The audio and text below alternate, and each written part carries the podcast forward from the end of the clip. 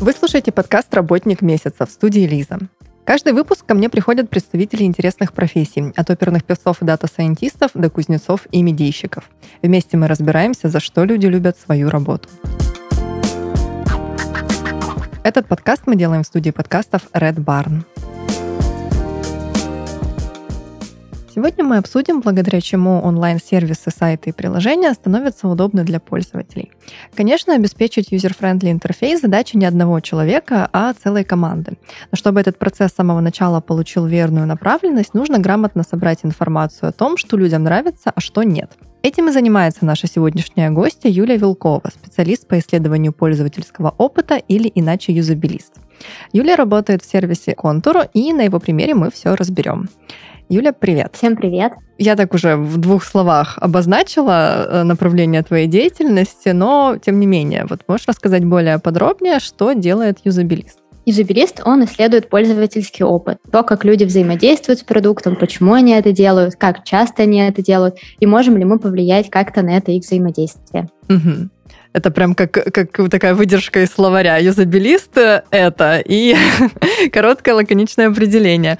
Ну, а если, допустим, рассматривать какие-то конкретные твои задачи, чтобы прям понять, что ты можешь делать каждый день, а, можешь их описать или описать, что ты делаешь в течение рабочего времени? Угу, конечно, могу. А, основная моя работа — это проведение исследований.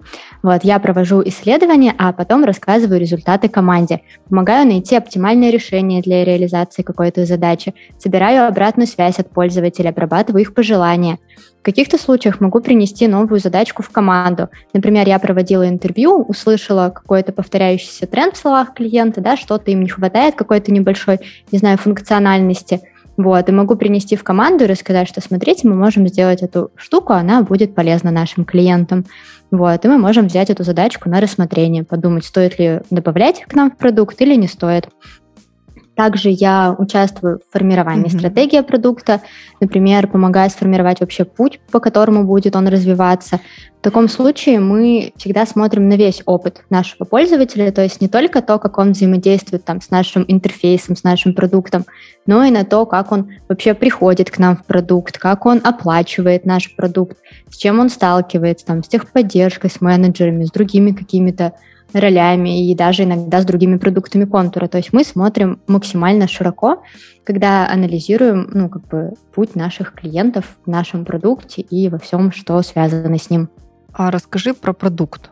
А, смотри, э, контур это вообще B2B продукты, то есть бизнес-то-бизнес. Это значит, что наши клиенты это предприниматели, бизнесмены, бухгалтеры и другие ребята, которые так или иначе ведут бизнес. То есть у нас очень много разных продуктов, поэтому я точно не перечислила всех возможных наших клиентов. Вот их действительно много. А, конкретно я работаю в контур ФД. Это оператор фискальных данных.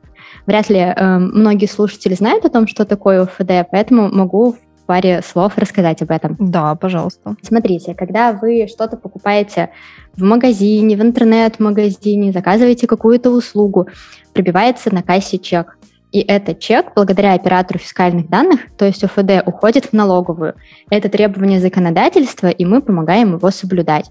Вот, ОФД есть разные, я работаю конкретно в контуре. А вот ты сказала, что доносишь данные, которые собрала до команды какой форме это происходит? У вас какие-то встречи или ты готовишь отчеты или как? Это все будет зависеть от задачки. В целом у нас есть такой ну, не знаю, этап, когда я провела исследование, а потом провожу презентацию на команду. Могу рассказывать на всю команду, когда будут и ребята из бизнеса, и ребята из разработки слушать. Могу рассказывать только на какую-то часть команды, если мы принимаем какое-то промежуточное решение. Например, а, не знаю, мы работаем над новым разделом нашего личного кабинета. И основная работа будет строиться с аналитиком на этом этапе и проектировщиком. То есть тот, кто, по сути, придумывает это решение, да, как оно будет в систему заложено, и тот, кто это рисует. А я дальше смотрю, как это накладывается на пользовательский опыт, разговариваю с нашими клиентами об этом. И дальше, например, я провела, не знаю, несколько тестирований до этого интерфейса, посмотрела, как пользователям в нем живется, решает ли он их задачу. И после, если, например, есть какие-то недочеты, я могу прийти и провести небольшую презентацию на вот эту нашу подкоманду, где есть аналитик и проектировщик, рассказать о тех нюансах, которые я выяснила, и мы там поправим наши решения, изменим как-то прототипы и снова пойдем к пользователям. И вот уже когда мы пройдем такую серию итераций да, по проверке, пока не найдем то решение, которое будет не знаю, там, максимально комфортное пользователю, максимально будет решать его задачку, вот тогда будет там презентация на всю команду, когда мы будем рассказывать большому количеству там ребят в команде уже какое решение мы приняли, и там разработка уже пойдет по этому решению, ну, собственно, писать код и притворять его в жизнь. А как ты взаимодействуешь с пользователями? Вот как ты, собственно, а, исследуешь их опыт, какими методами? Есть а, вообще два основных направления разных методов. Это качественные и количественные исследования. Когда мы проводим качественные исследования, мы ищем ответ на вопрос, кто пользуется, как пользуется, почему вообще это делают, какие проблемы возникают у пользователя. Могут быть вопросы о том, в какой обстановке это вообще происходит, в какое время это решается. То есть много разных вопросов, на которые нельзя ответить как-то, ну, скажем, однозначно иногда, да. А количественные методы — это когда мы хотим узнать, сколько таких пользователей, как часто они это делают. То есть хотим получить какие-то количественные данные. Поэтому методы делятся, собственно, на качественные и количественные. В моей работе я чаще всего использую такие методы, как интервью, юзабилити-тестирование, опросы, работаю с метриками. Часто бывают какие-то нестандартные методы, потому что задачи всегда очень разные, и не всегда их можно решить, просто взяв и проведя интервью. Можно прийти к клиенту, к нашему пользователю с какими-то карточками, попросить их рассортировать, не знаю, в логическом порядке в каком-то. А, можно попросить их как-то сгруппировать, что-то еще сделать. это уже как бы ну, не классическое интервью, а, это, скажем так, интервью с интерактивом.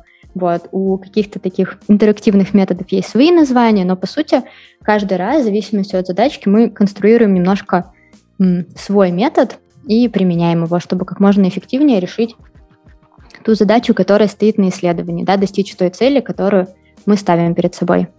Вот если с опросами, например, понятно, что значит э, прийти к клиенту. Ты прямо договариваешься а, с каким-то человеком, который использует контур или с организацией, и приходишь к, к нему домой или в организацию, и там непосредственно общаешься о его пользовательском опыте? Вообще, да, все выглядит именно так.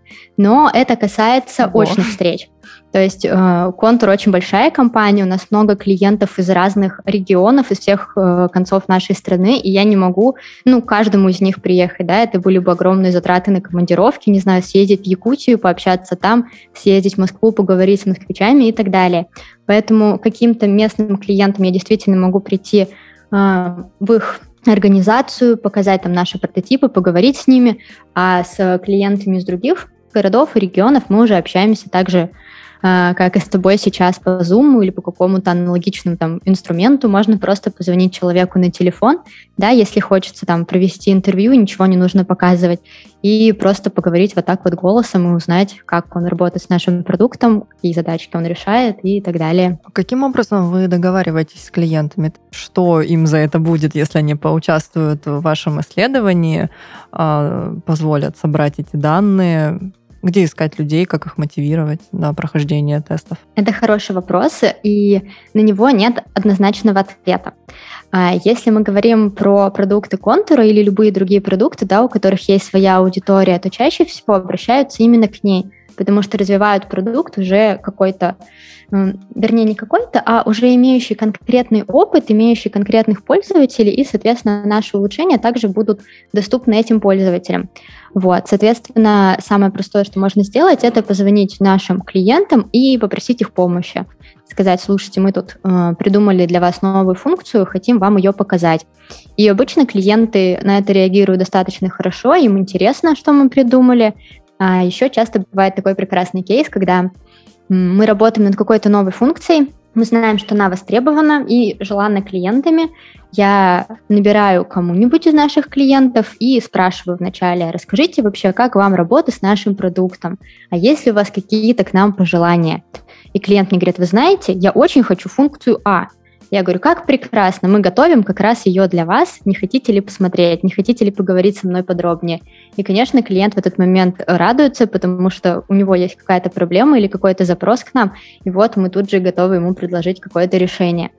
Понятно, что мы не говорим, что это решение уже завтра он увидит, не знаю, там, у нас в продукте, но мы точно работаем над ним, и это обычно ну, мотивирует.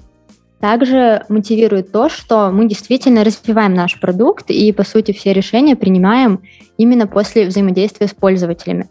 То есть они видят, что продукт развивается, что он удобный, они действительно это ценят, и они знают, что если я с ними поговорю, что-то им покажу или предложу, это, скорее всего, будет воплощено в жизнь. Вот, это такой, наверное, еще один важный элемент. Ну, есть более простые, это когда мы можем предложить клиенту что-то взамен. Мы можем предложить ему поучаствовать в нашей системе лояльности и получить бонусные баллы.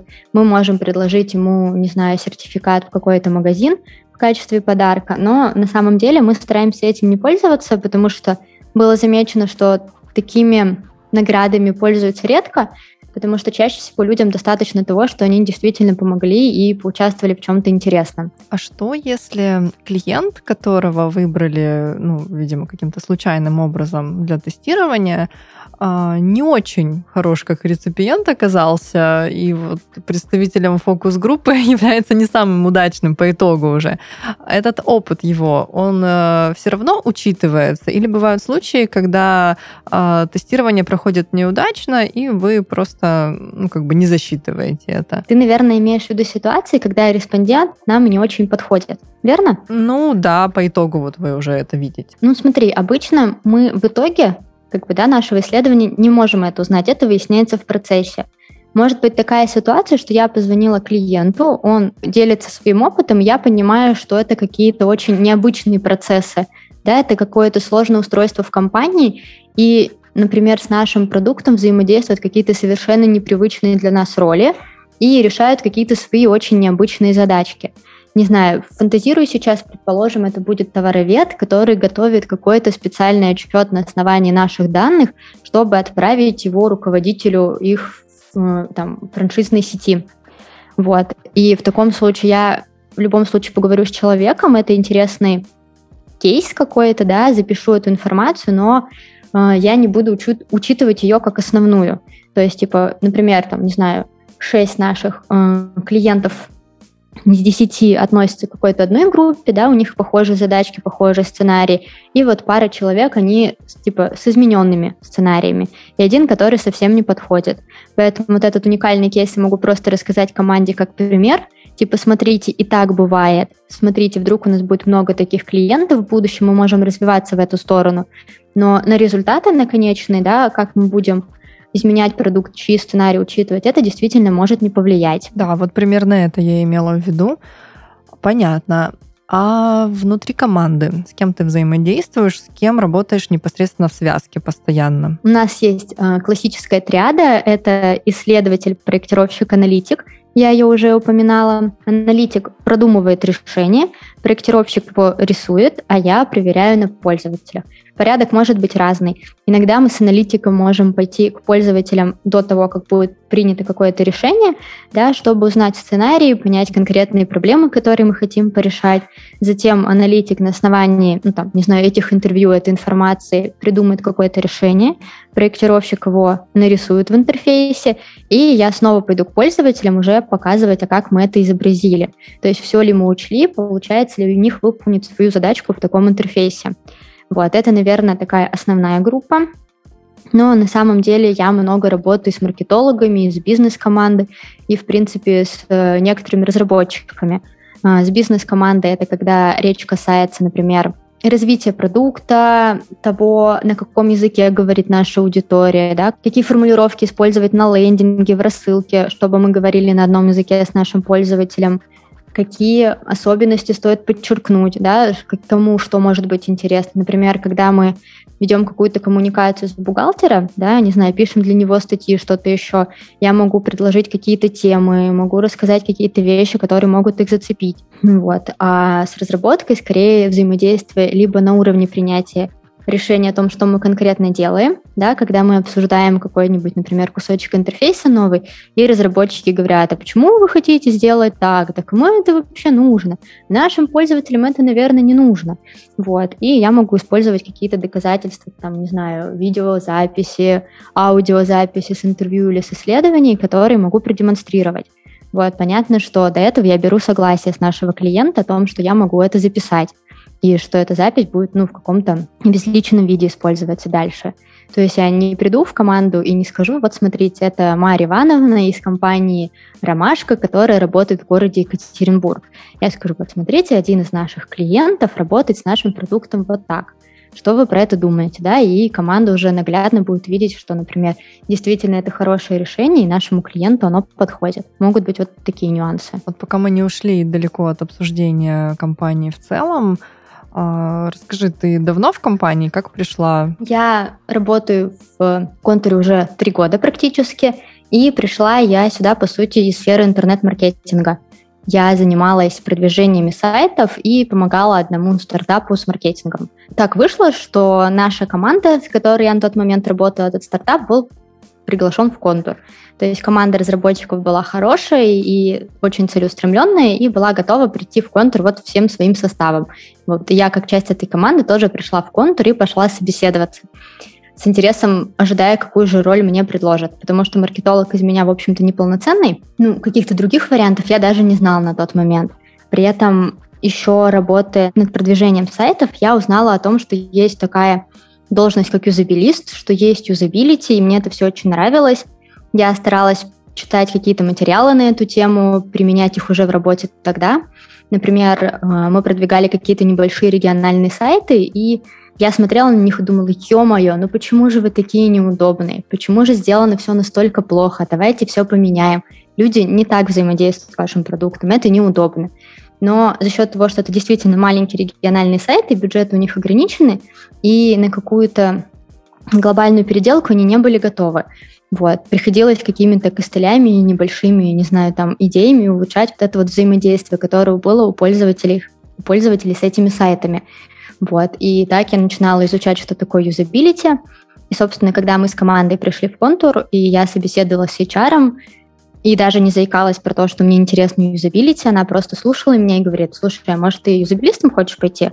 У нас есть такие ребята, они, кажется, совпадают с тем, что ты рассказываешь по интересам. Вот, и я такая, ого, а что можно? Что правда можно? Вот, и, в общем, так я в итоге оказалась в исследователях.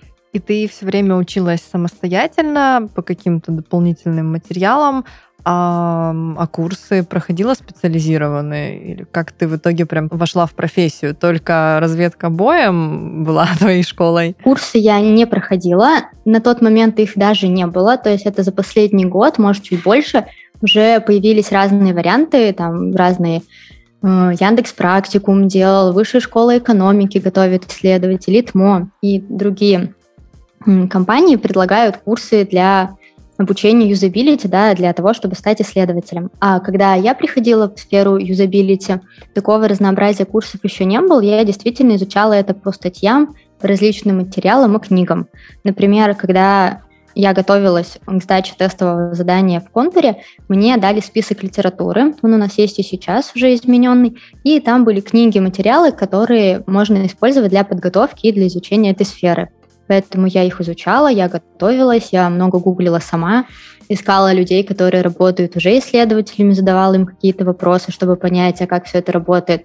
Ну и дальше уже придя в контур, у нас был свой вводный курс, где для новичка, да, для меня на тот момент рассказывали, а как вообще юзабилити устроено в контуре, какие методы существуют, какие, не знаю, у нас э, хаки и какая специфика существует вот внутри нашей компании. В общем, меня тоже погружали учили, и, в общем, отдел очень много дает, наверное, у нас в компании для работы. То есть у нас проводятся летучки, внутреннее обучение, все очень активные, и всегда можно прийти с вопросом и спросить, слушай, я вот столкнулась с такой задачкой, как бы ее лучше порешать?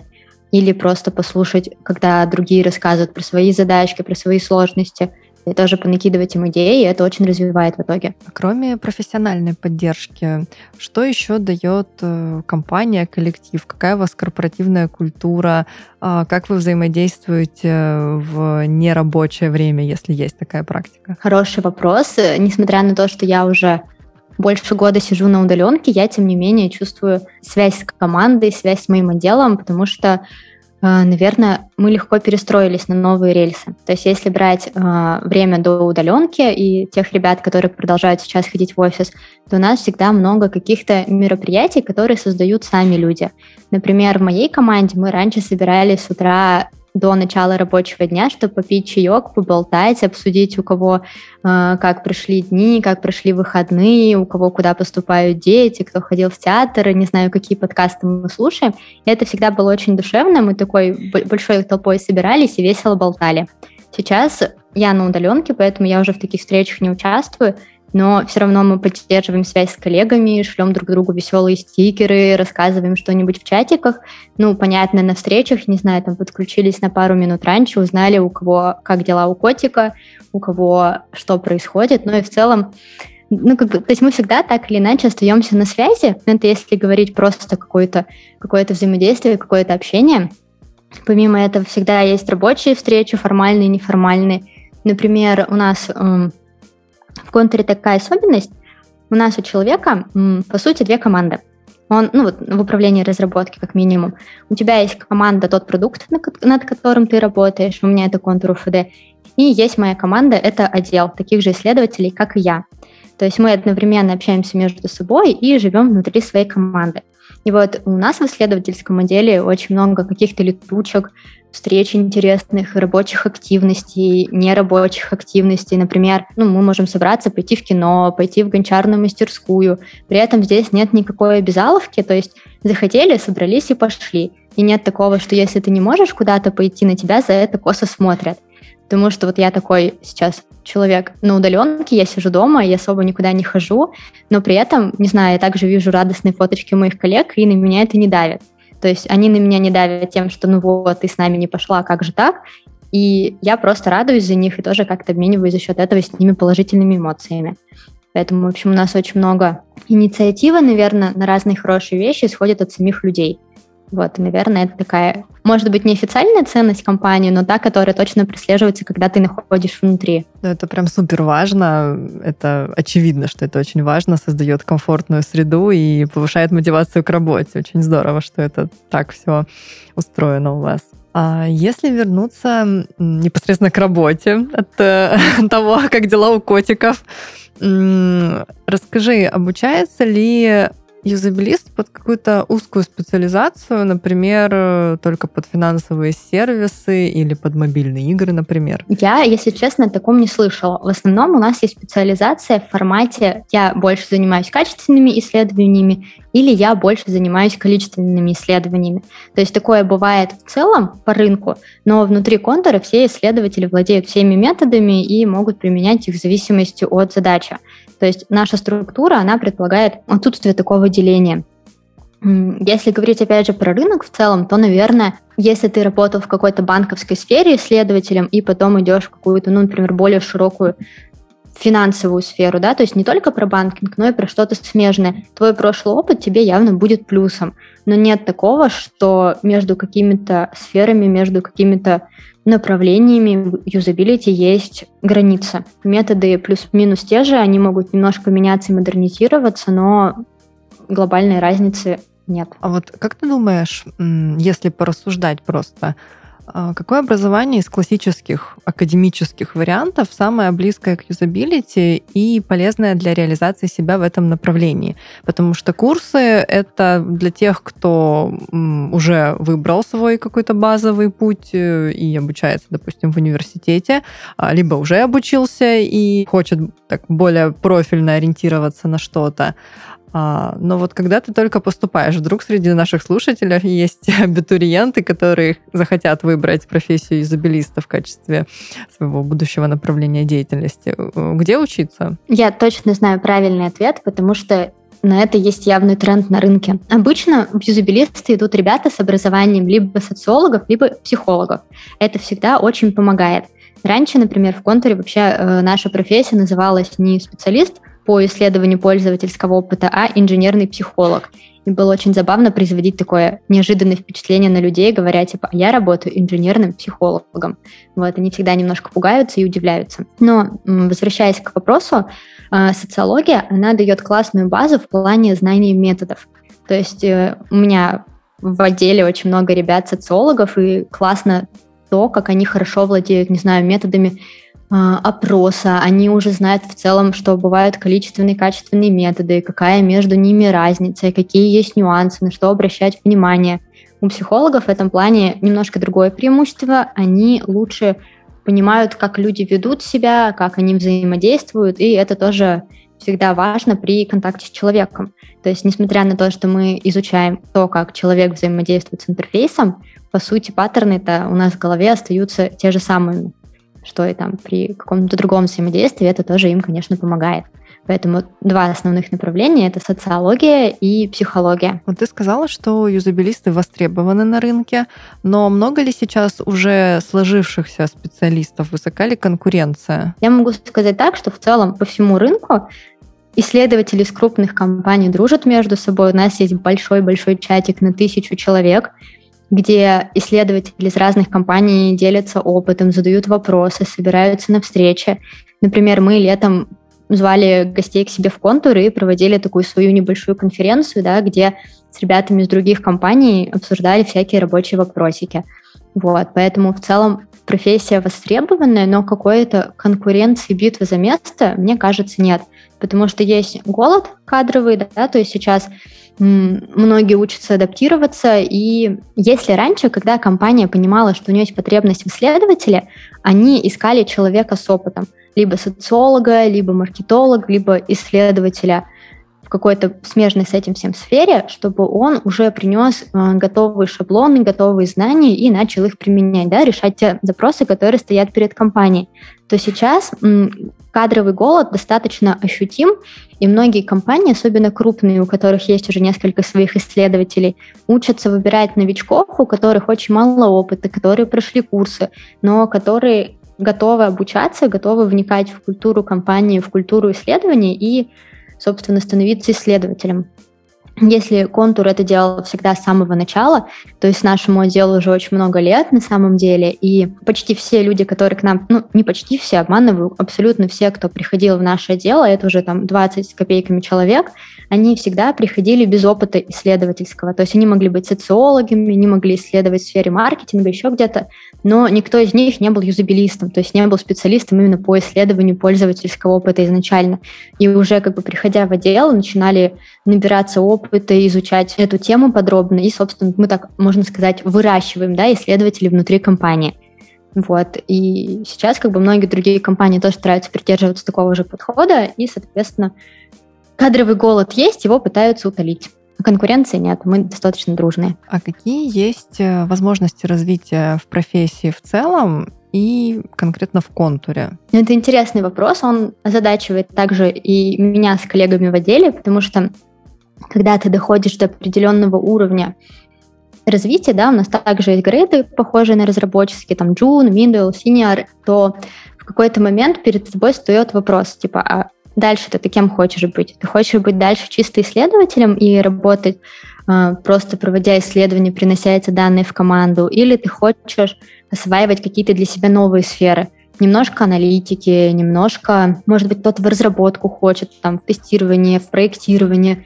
То есть э, у нас в компании сейчас это так работает, что мы собрали разные варианты того, куда может развиваться юзабилист, посмотрели вот эти сферы. Например, есть продукты, которые очень похожи на самом деле у нас на э, топовых исследователей, и они решают похожие задачки. И в таком случае мы как бы даем человеку выбор, да, а что ты хочешь попробовать, что тебе интересно. И такой исследователь, он может, например, брать какие-то маленькие задачки на аналитику в работу, да, то есть не отказываясь от основной своей работы, не переставая проводить исследования, но таким образом, не знаю, развивая себя, обогащая и принося пользу команде. Нас ничего не ограничивает в том, чтобы выбрать то, что тебе подходит, и потихоньку изучать какие-то новые темы и брать их в свою работу. Кто оценивает, насколько корректно ты проанализировала пользовательский опыт, насколько удачные выводы сделала? Мне кажется, что оценивает, в общем-то, вся команда, когда я делаю презентацию. То есть я могу что-то рассказывать, и команда мне может сказать, слушай, а ты спросила вот про этот вопрос? Типа ты уточнила, почему клиент ведет себя именно так? Вот, и чаще всего у меня есть э, ответ на этот вопрос, да, я расскажу, вот, но бывают моменты, когда мы не то чтобы что-то упустили на исследовании, но какие-то вопросы просто не затронули, а они оказываются важными для дальнейшего развития. Ну, это не оценка, это скорее типа вопрос от команды, который нужно там доизучить, доисследовать.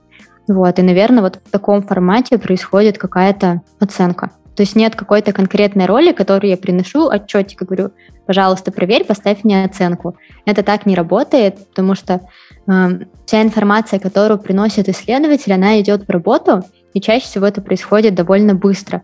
То есть, например, э, мы исследовали какие-то прототипы, сделали какие-то выводы, и проектировщик не ждет, когда я проведу, например, не знаю, там 10 тестирований, потом принесу ответ в файлике, где будет написано там наши клиенты больше поняли вот этот сценарий, чем вот этот, эту кнопку увидели, а эту кнопку не увидели. Мы действуем итеративно, и по сути после одного, двух, там, пары встреч с клиентами я могу уже принести информацию, мы будем вносить изменения да, в наш продукт, пока пускай на уровне прототипа, но мы каждый раз его будем немножко менять, чтобы он становился все лучше и лучше.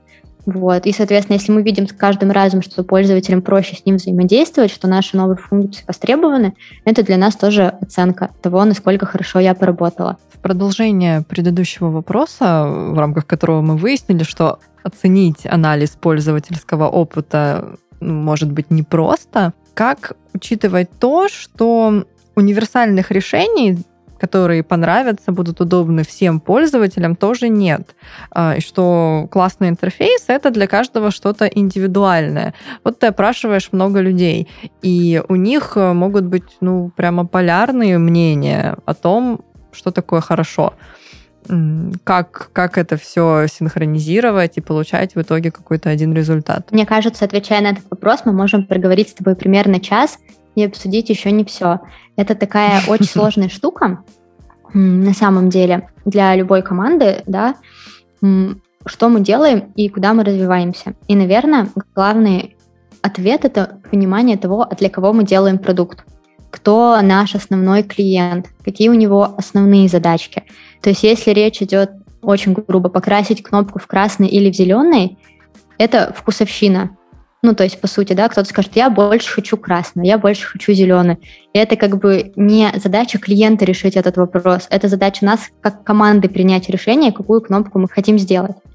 Любой продукт имеет какую-то основную аудиторию, да, того клиента, для которого он создается. И у этого клиента всегда есть более-менее однородный сценарий. Например, когда мы говорим про B2B продукты, у нас может быть разница, ну, конкретно в нашем продукте есть, да, это Маленькие клиенты – это малый и средний бизнес, и крупные клиенты, да, у которых очень много касс, у которых сложные бизнес-процессы. И поэтому мы для себя, как продукт, должны выбрать, насколько мы готовы кого мы выбираем в качестве нашей основной аудитории, да, кто будет нашим основным клиентом, для кого мы будем разрабатывать свой продукт в первую очередь, и насколько мы готовы изменять э, наш продукт под запросы другой группы клиентов, которые есть. То есть э, кажется, что вот эти стратегические вопросы, они как раз и будут влиять на то, как мы будем принимать решения и делать продукт максимально удобным для наших пользователей. При этом важно понимать, что не все вопросы стоит отдавать на откуп пользователям. То есть если у клиента есть какие-то сценарии, да, про которые он нам рассказывает. Вот у меня есть такая-такая рабочая задачка, я их у вас в продукте решаю, а вот эту не решаю, сделать, чтобы я решал. Это одна задачка, да, это про то, что мы вообще туда закладываем, в каком формате эти новые возможности могут появиться у нас в продукте. А есть вопросы, которые связаны, ну, по сути, с вкусовщиной. Например, пользователь может нам сказать, вот у вас контур FD зелененький, а у меня с этим цветом связана какая-то травма. Я не знаю, меня в детстве зеленкой смазали, и, короче, я этот цвет не люблю. Сделайте мне, пожалуйста, вот синий продукт. И мы, конечно, скажем в таком случае, извини, пожалуйста, но вот ты у нас один такой, мы тебе очень сочувствуем, но зелен, там, не знаю, синим кабинет мы для тебя не сделаем. Вот, и решение, не знаю, там вот о подобных вещах, да, какого цвета будет продукт, в каком формате располагать какие-то элементы, они все-таки принимаются нами, и не все из них нужно передавать пользователю. А каковы самые частые ошибки юзабилити сайтов, сервисов, приложений вот в целом? А, понятно, что ты работаешь с определенным продуктом, но тем не менее это вопрос как специалисту сферы. Можешь ли так э, широко оценить, а, что из того, что, может быть, ты видишь как пользователь сама, чаще всего тебя раздражает? Когда мы говорим о любом там сайте, любом веб-сервисе, не знаю, приложении, чем угодно, у нас есть всегда две стороны. То, что закладывал владелец да, этого сайта, давайте для простоты будем пользоваться именно сайтом. И, соответственно, вот есть пользователь. И мы не всегда знаем, почему владельцем было принято то или иное решение. Оно может быть э, связано с ограничениями системы, с ограничениями возможностей. А может быть, это, не знаю, я хочу какую-то функцию да, использовать, которая есть в этом сайте, и она закрыта, под тремя замками. Мне нужно попасть сначала в один раздел, потом в другой, и потом там где-то найти вот эту нужную мне функцию. И я буду беситься и говорить, блин, ну ё-моё, ну что вы так сделали? Вот эта функция, она такая полезная и нужная. Нужно было ее сделать на главной странице огромной-огромной кнопкой. А вы, короче, не догадались.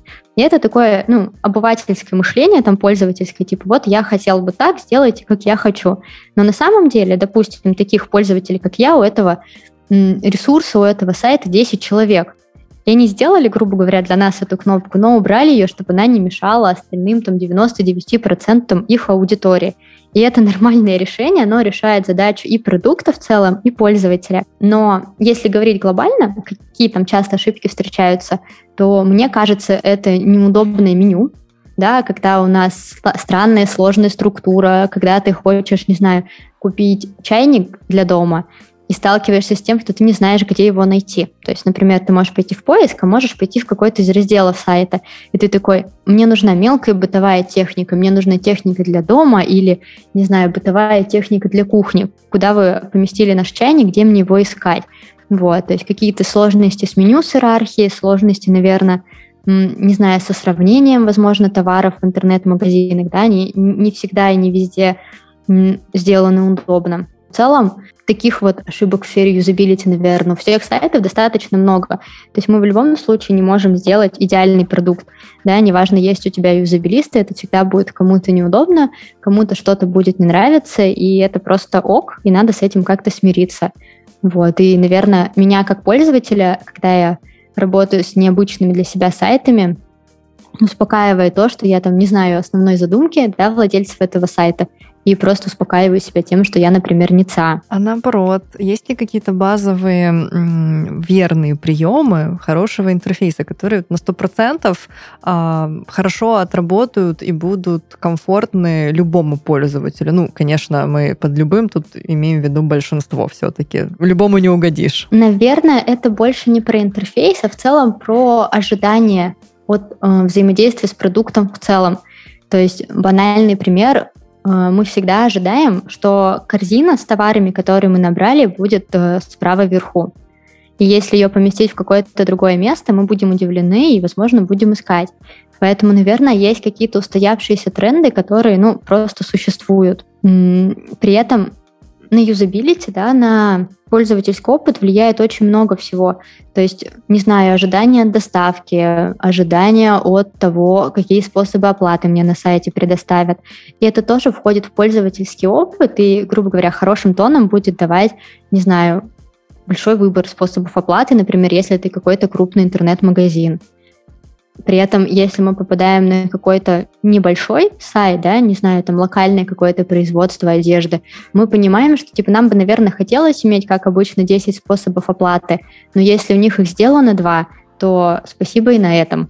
Вот, то есть как будто все эти тренды, они такие очень гибкие и зависят от той задачи, которую я решаю как пользователь, и там бизнес, сайт, продукт, неважно, решаю для себя.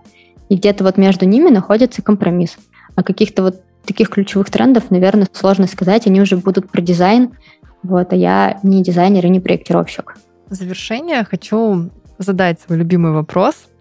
А что тебе больше всего нравится и не нравится в твоей работе? Особенно вторая часть этого вопроса очень важна, потому что, как показывает практика, иногда бывает сложно ответить гостям.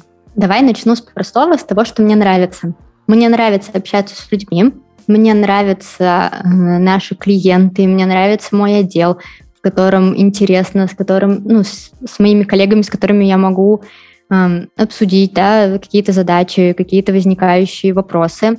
Мне нравится придумывать решения, когда мы сидим с аналитиком и с проектировщиком или там с менеджером, в общем, с разными ребятами из команды разработки и ломаем голову над тем, а как же, блин, это сделать работающим, как удовлетворять большее количество наших клиентов, как совместить все нюансы, которые мы выяснили на исследовании в этот небольшой прототип. Вот это очень классно, и это очень заряжает, особенно когда вы в итоге находите это самое решение или находите компромисс, который ну, вам действительно нравится. То есть вот это какая-то ну, творческая, наверное, работа, когда ты и думаешь, и придумываешь, и как ты ищешь новые решения, это очень круто. Вот это, наверное, те вещи, которые меня, не знаю, драйвят в работе. А то, что мне не нравится, это, конечно, наверное, классика. Это этап рекрута, когда ты э, набираешь клиентам и надеешься, что они с тобой будут готовы пообщаться. Потому что, несмотря на то, что у нас лояльная аудитория, я думаю, вы все понимаете, что сейчас все устали от звонков, э, что постоянно не знаю, предлагают какие-то услуги, что-то купить, что-то продать, э, звонят спамеры, обманщики, кто угодно, и, соответственно, разговаривать по телефону у многих людей уже нет желания. Вот, и, соответственно, бывает, что ты такие неудачные дни, когда ты сидишь весь день на телефоне, и тебе никто не отвечает. Это бывает очень редко, к счастью, но это очень грустно и давит. Вот. Чаще всего это пятница, когда уже никто не хочет работать, а тебе очень надо поговорить. Вот. И, короче, это демотивирует, но обычно ненадолго, потому что ты знаешь, что потом наступит понедельник, все втянутся в работу и снова будут, ну, может быть, недовольны жизнью, но как минимум готовы с тобой пообщаться.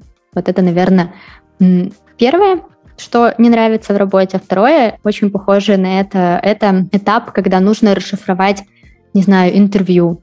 Когда ты включаешь запись, переслушиваешь всю ее и фиксируешь какие-то все важные моменты.